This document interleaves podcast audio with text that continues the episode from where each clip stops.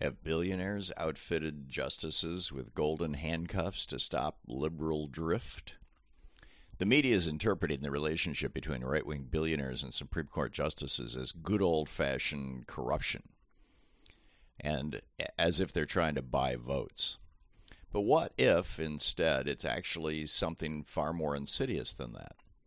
Billionaires Harlan Crow and Paul Singer both have had business before the Supreme Court, but both also argue that they've never specifically discussed that business with Clarence Thomas or Sam Alito, respectively. And Thomas and Alito, while not recusing themselves from those cases, claim that they're not taking into consideration the positions, needs, or desires of their good friends when making decisions or casting votes. If all that's true, why do we keep seeing instances of right wing billionaires reaching out to Supreme Court justices? Why did the Koch brothers regularly invite Justices Antonin Scalia and Clarence Thomas to their mansions, resorts, and private events? The implication in the media when commenting on ProPublica's blockbuster reporting is that they're all lying and there actually is either a quid pro quo going on or at least a wink and a nod. But that answer is too facile to explain the behavior of these men. It's always men, by the way, it seems. Elena Kagan famously turned down bagels and lox from a politically active acquaintance, saying she didn't want to be in their debt in even the smallest way. They control an entire one third branch of our federal government. They're not going to debase themselves like that, swapping explicit gifts for explicit votes.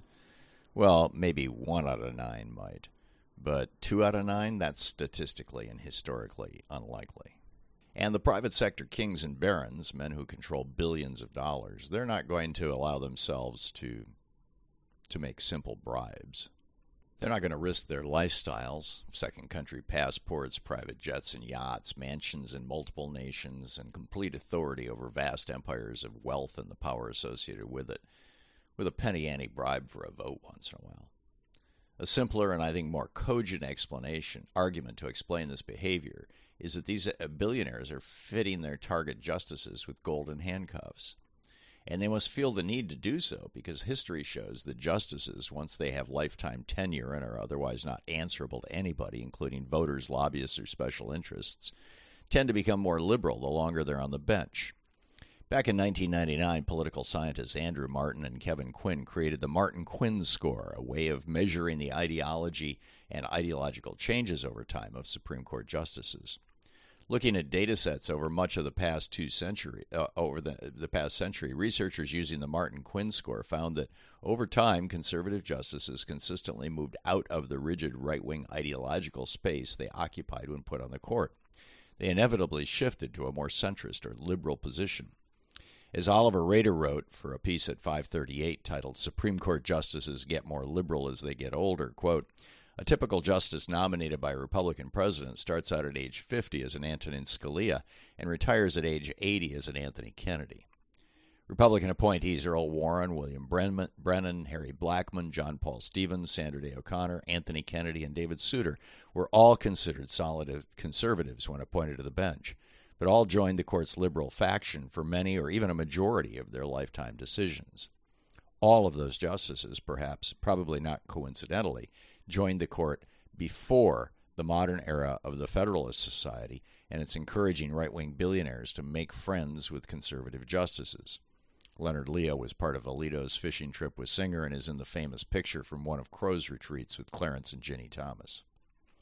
Interestingly, the Martin Quinn scores show that while conservative justices leave behind their hard right ideology over time, liberal justices tend to stay right where they were when confirmed. What explains this phenomenon? I believe it's that once justices have lifetime appointments and no longer must adhere to an ideologically defined ladder to climb to their position, they finally feel comfortable to do what's right, not just what the wealthy party donors or Republican presidents and senators who gave them the job care about. After all, America was founded as the world's first major experiment with what political scientists call liberal democracy. The founders and framers, as I lay out in my new book, The Hidden History of American Democracy Rediscovering Humanity's Ancient Way of Living, were enthusiastic students of indigenous democracies like the Iroquois Confederacy, seeing in it a form of government where the good of society was consistently held above the greed or desire for power of select individuals. Thus, one could argue the core ideal of the American experiment was summarized in the first three words of the Constitution We the people. The first goal of a liberal government like the founders established was to meet the needs of the greatest number of people while maintaining high levels of personal freedom. And our nation has moved toward that goal in fits and starts, but steadily forward nonetheless, for over two centuries.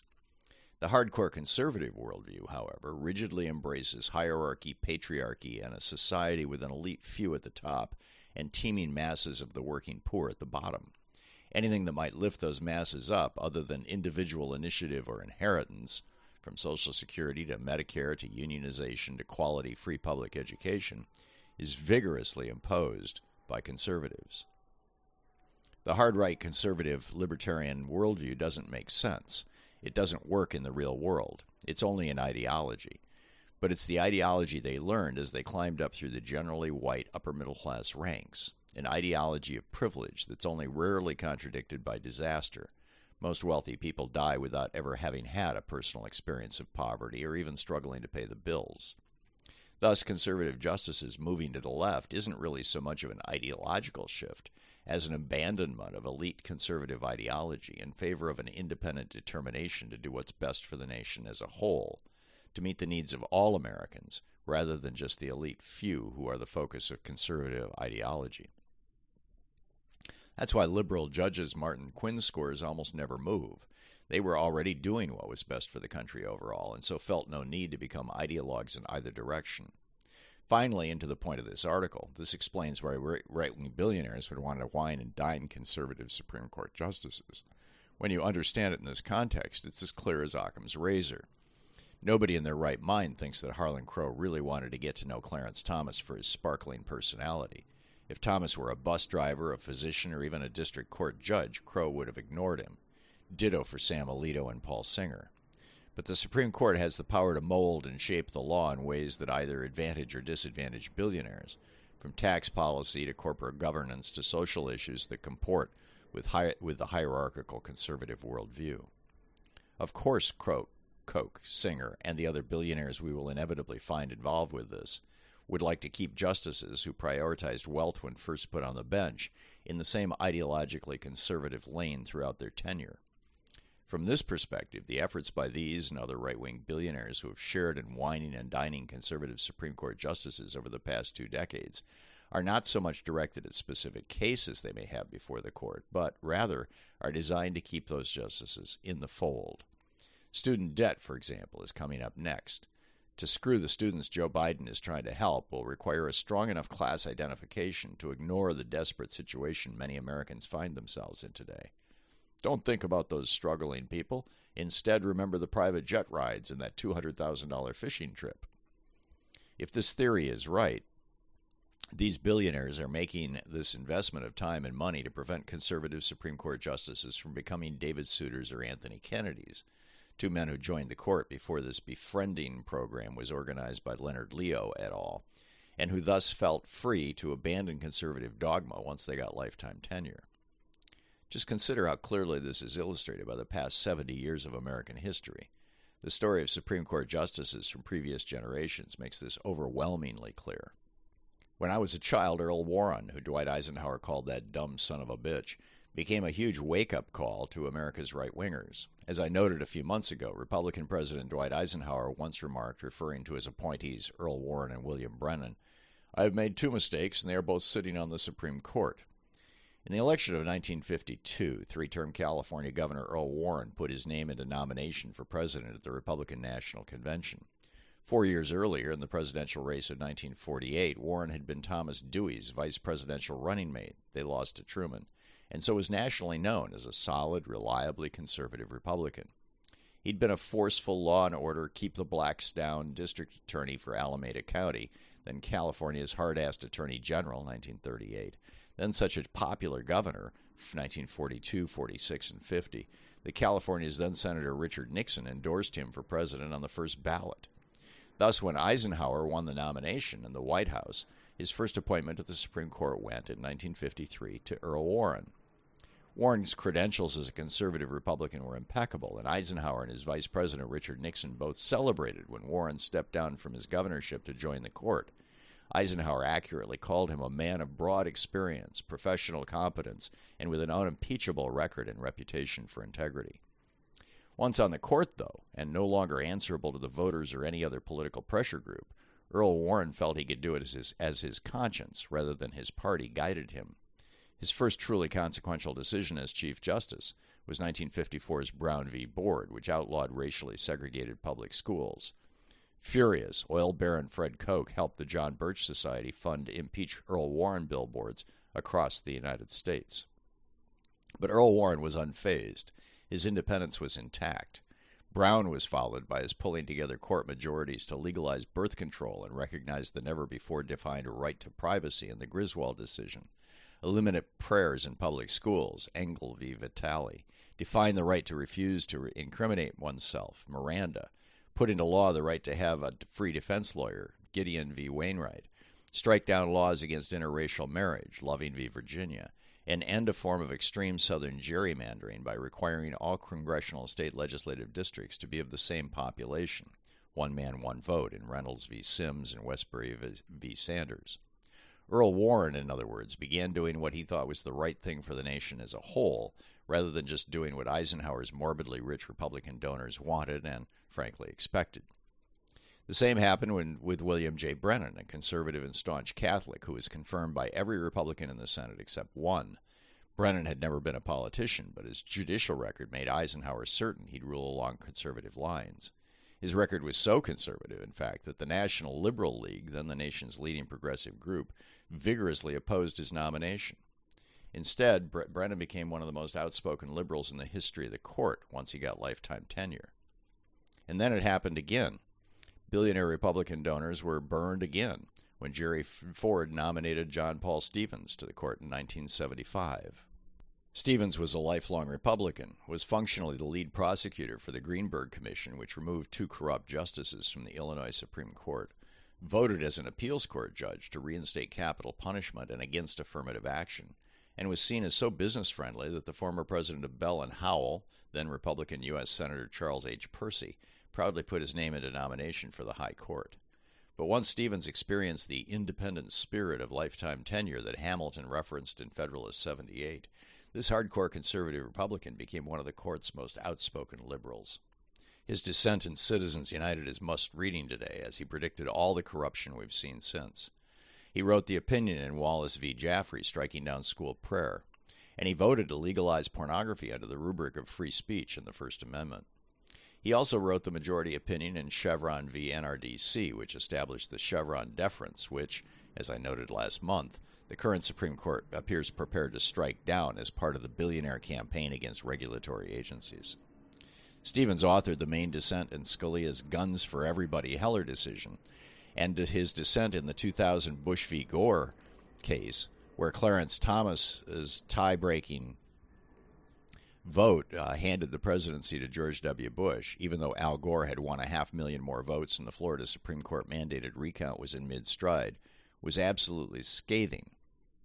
He wrote, Although we may never know with complete certainty the identity of the winner of this year's presidential election, the identity of the loser is perfectly clear. It is the nation's confidence in the judge as an impartial guardian of the rule of law. Finally, David Souter was nominated by George H.W. Bush. He'd been a law and order prosecutor who was noted for his tough sentencing and rose to Attorney General for the solid red state of New Hampshire. That state's Republican governor, John Sununu, assured Bush that Souter would be a home run for conservatives. It didn't turn out that way with his pro choice voting in Planned Parenthood v. Casey and his joining Stevens in opposing the courts handing the 2000 election to George W. Bush. Republicans and the right wing billionaires who fund them learned their lesson by this theory. Never again would they allow a right wing justice to stray beyond the rigid ideological boundaries set at that justice's confirmation. But they didn't need to use threats or bribes or any sort of even remotely explicit quid pro quo. Instead, they'd use peer slash friend pressure, one of the single most powerful social and emotional forces to which humans are vulnerable, to control their future behavior the carrot instead of the stick, the velvet glove instead of the steel fist, the experience of breathtaking wealth, and the warm embrace of powerful people. Leonard Leo and his billionaire funders have put an enormous and long term effort into this project, and it appears to be working. For the first time in 240 years of American history, None of the conservative justices in the past 20 years have significantly strayed from their ideological lane. This is also why it's a safe bet as ProPublica and other reporting groups dig into the lives of the other conservatives on the court that will find that will similarly find outreach from other right-wing billionaires and CEOs of giant corporations to the rest of them, all purely in the spirit of friendship. And 100% of those friends, if my theory is right, will be billionaires who are heavily involved in Republican ideology and politics and regularly have business or causes they care about before the court, just like Koch, Crow, and Singer. This isn't a hobby, and these men aren't friends. This is the way leaders in a cult behave to keep their most valuable and cult members, most valuable cult members within the fold. Make them feel special. Thomas and Alito can continue to protest that their good friends aren't trying to influence decision in any specific case, publishing editorials in the Wall Street Journal and pathetically pleading their cases before right wing groups. But they have no defense against the argument that a principal goal of the right wing billionaires in the Federalist Society's constant attention to these justices is to quite simply keep them focused on the concerns and needs of the billionaire class and the corporations that made them rich, to make them feel a strong affiliation to a class of people they were not born into and could never otherwise aspire to because then, no matter the details of the case, they will rule the right way. After all, if the oligarchs lose their conservative defenders on the Supreme Court, America could revert back to democracy that first and foremost serves the needs of our nation's working people, like before the Reagan Revolution. The middle class might recover, raising the cost of labor, and CEOs might have to start paying their income taxes and running their businesses in a way that serves the community above their own greed. And that, right wing billionaires will tell you, is something they can never allow to happen.